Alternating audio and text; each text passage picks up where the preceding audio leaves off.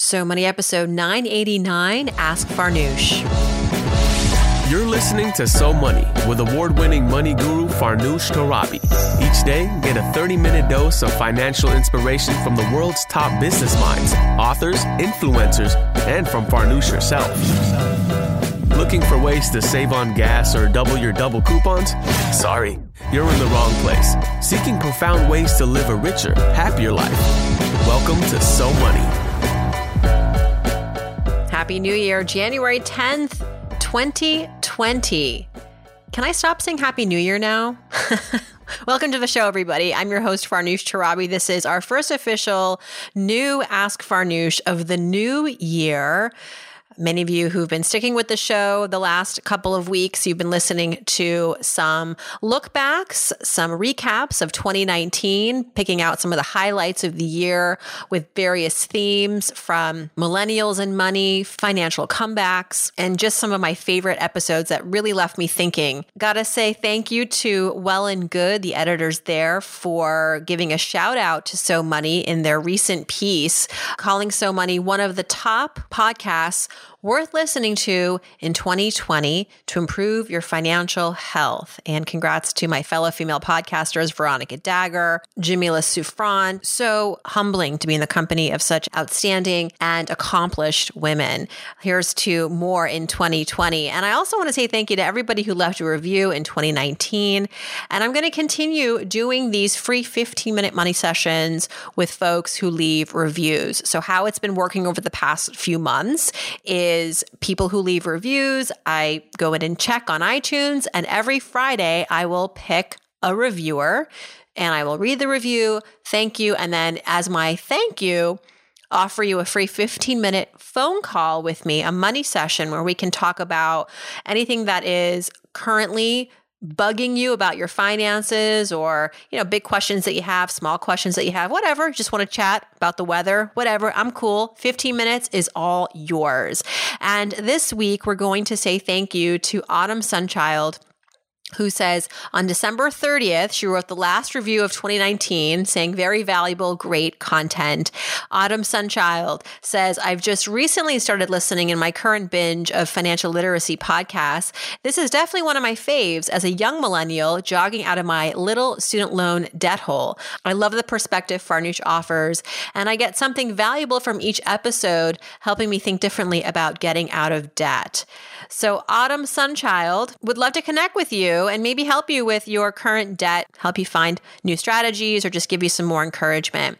But thank you so much for your kind review. Welcome to the show. And I hope 2020 does not disappoint. Want to share something really cool that's happening this month? If you are in the New York City area and you'd like to hook up, meet up, I am hosting Financial Bingo Wednesday, January 22nd at Luminary in New York City. Financial Bingo, what is that? Is that a thing? I'm trying to make it a thing in 2020. Um, so this is my first attempt at doing this, I've uh, created a game and we've got a sponsor, Chase, who's going to be there giving us amazing prizes for those who win. It's like traditional bingo with a twist. And there's going to be food, there's going to be drinks. I'll be there.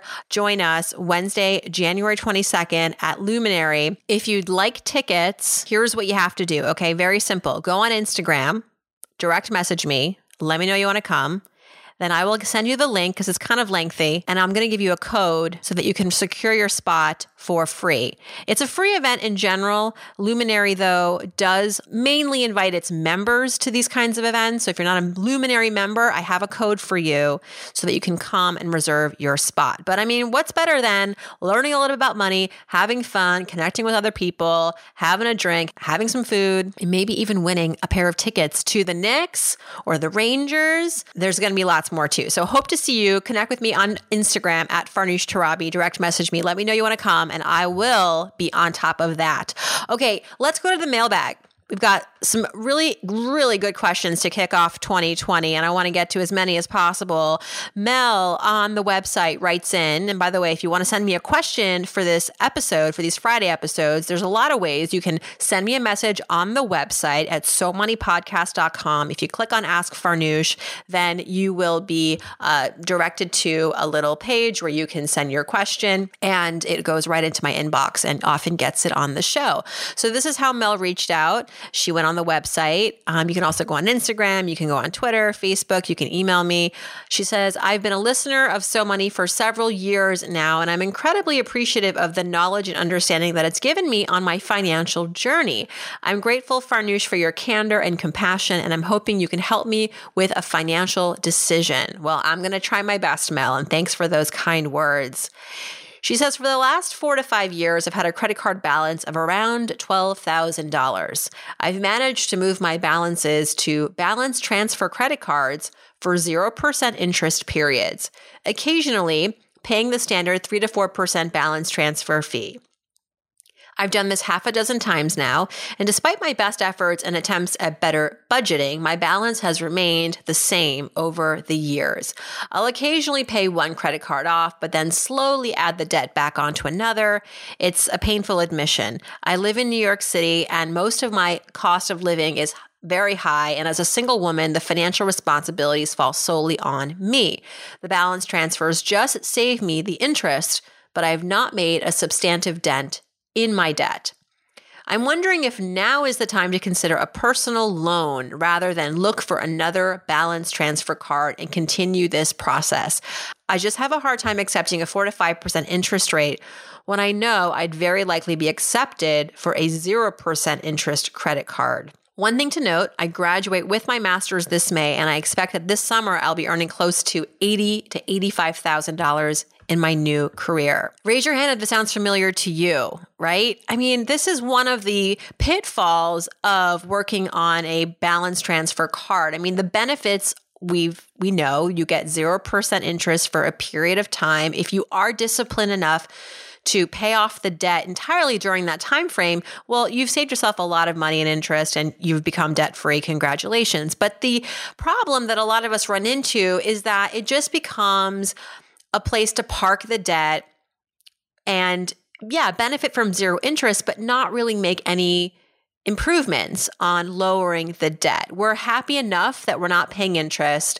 We don't take advantage of it further to actually pay it all off and have it be gone uh, within the next, you know, 12 to 15 months. Usually that's the window uh, before the interest rate kicks up to the whatever the standard rate is, the going rate at the time. So Mel, my advice to you is you have to know yourself, okay? If history says anything, you seem to have a hard time um, feeling empowered and encouraged with balance transfer cards.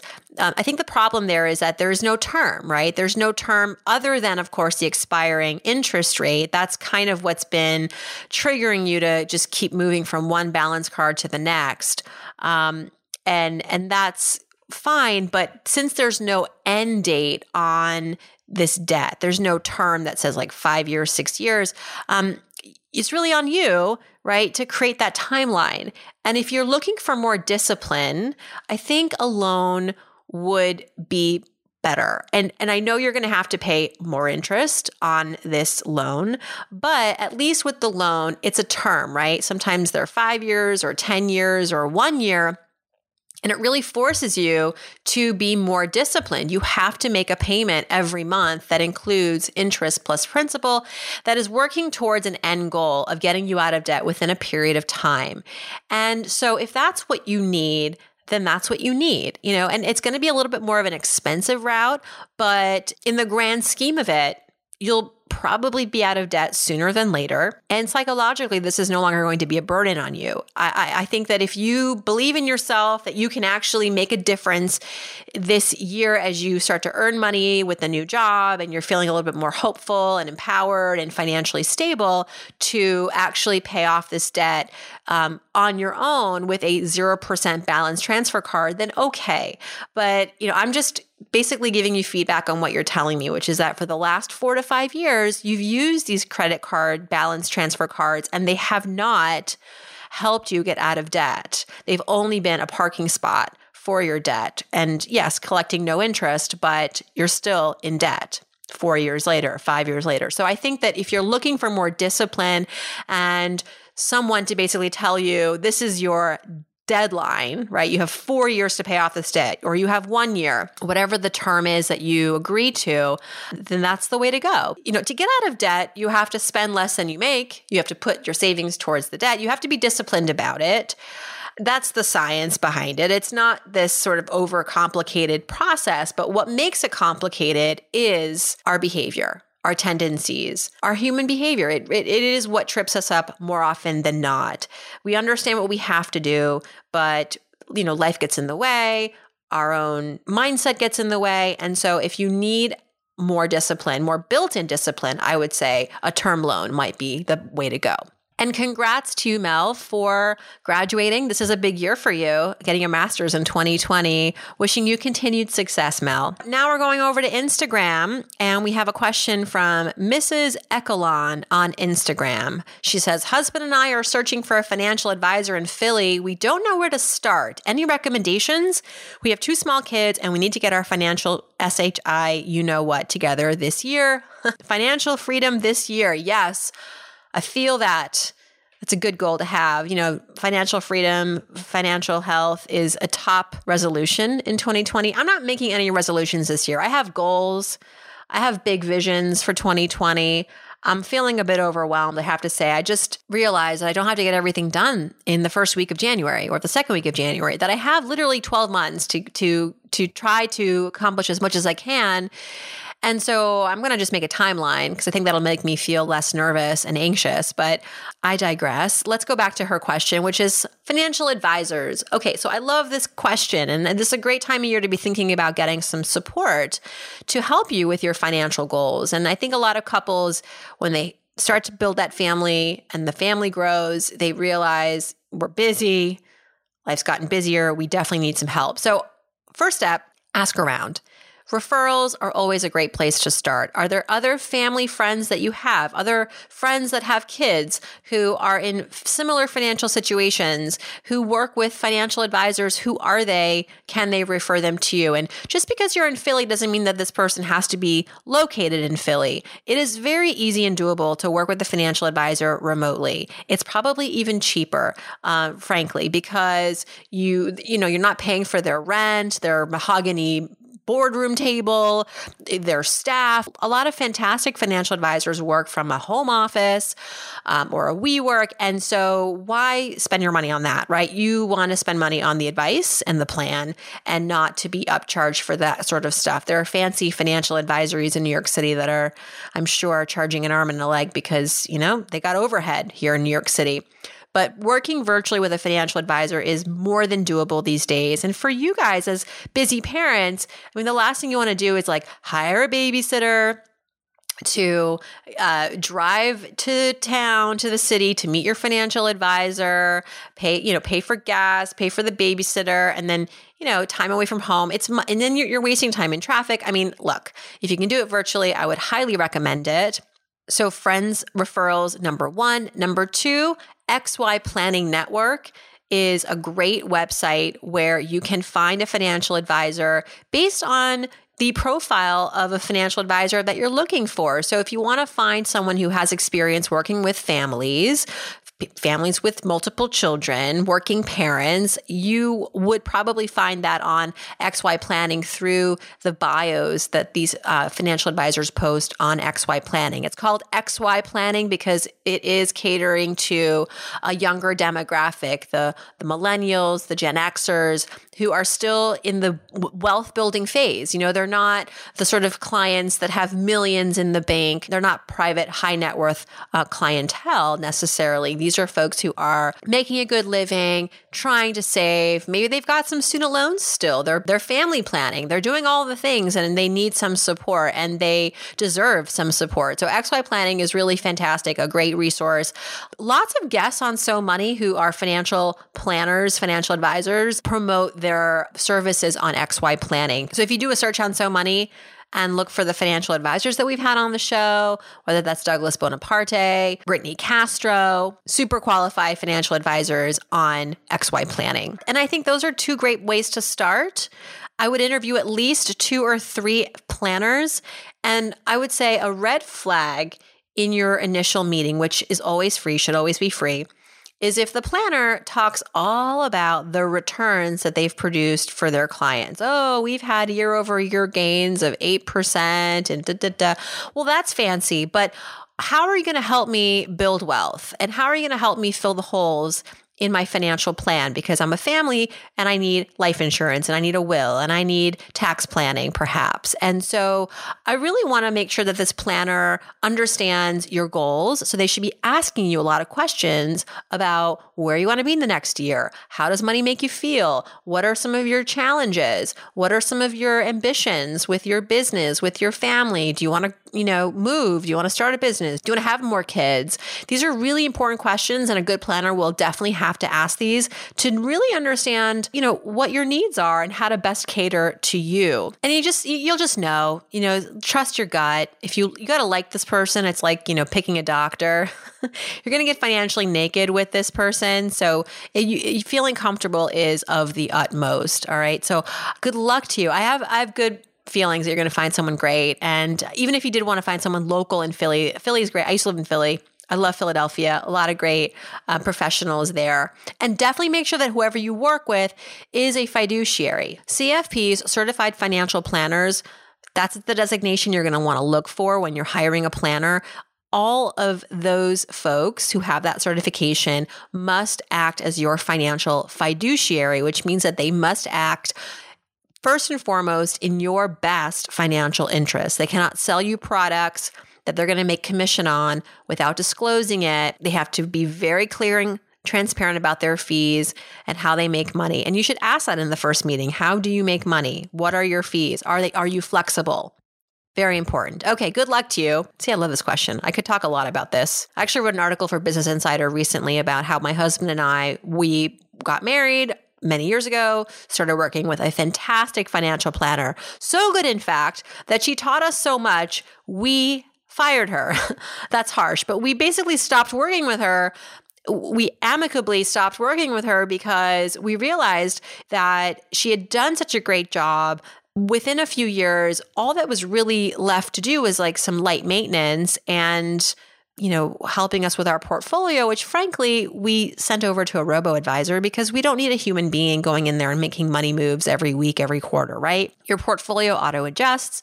It, it, technology can really solve a lot of your financial planning needs as far as building your wealth for your future. But, you know, she had done so much of the groundwork as far as getting us um, the insurances that we needed, getting us referrals to you know, CPAs and just, you know, helping us walk through the first couple of years as a married couple, combining some of our finances. Within a few years, we kindly parted ways, but I, I always say there's always an opportunity and a chance to go back and work with a financial planner. I think when your life stage changes, shifts, um, there's always room for some financial advice, perhaps. And so we haven't completely shut the door on working with a planner, but we feel like we got a lot of benefit out of it when we did. And right now we're sort of on cruise control, but you never know. Okay, Caitlin on Instagram with a recovery story to share and a question. So Caitlin says, Farnoosh, love you so much. A little history about me. At 27, I had a bachelor's degree in nutrition, but I could not find a job. I was heading to my 30s and I still didn't have a decent job. I was single, I had horrible credit, I was broke, no savings. On top of everything, I had 42,000 in debt. I was so depressed. 2 years later, I found a good job. I read every financial book I could get my hands on, and I found your podcast. And now I'm proud to say I just paid off all my debt last year. I've saved up $16,000 and another $27,000 in my 401k. So for 2020, would you please give me some advice as what else should I be investing my money in? Where can I buy index funds? Should I invest in a real estate fund? Thank you so much. Well, oh my gosh, Caitlin, congratulations.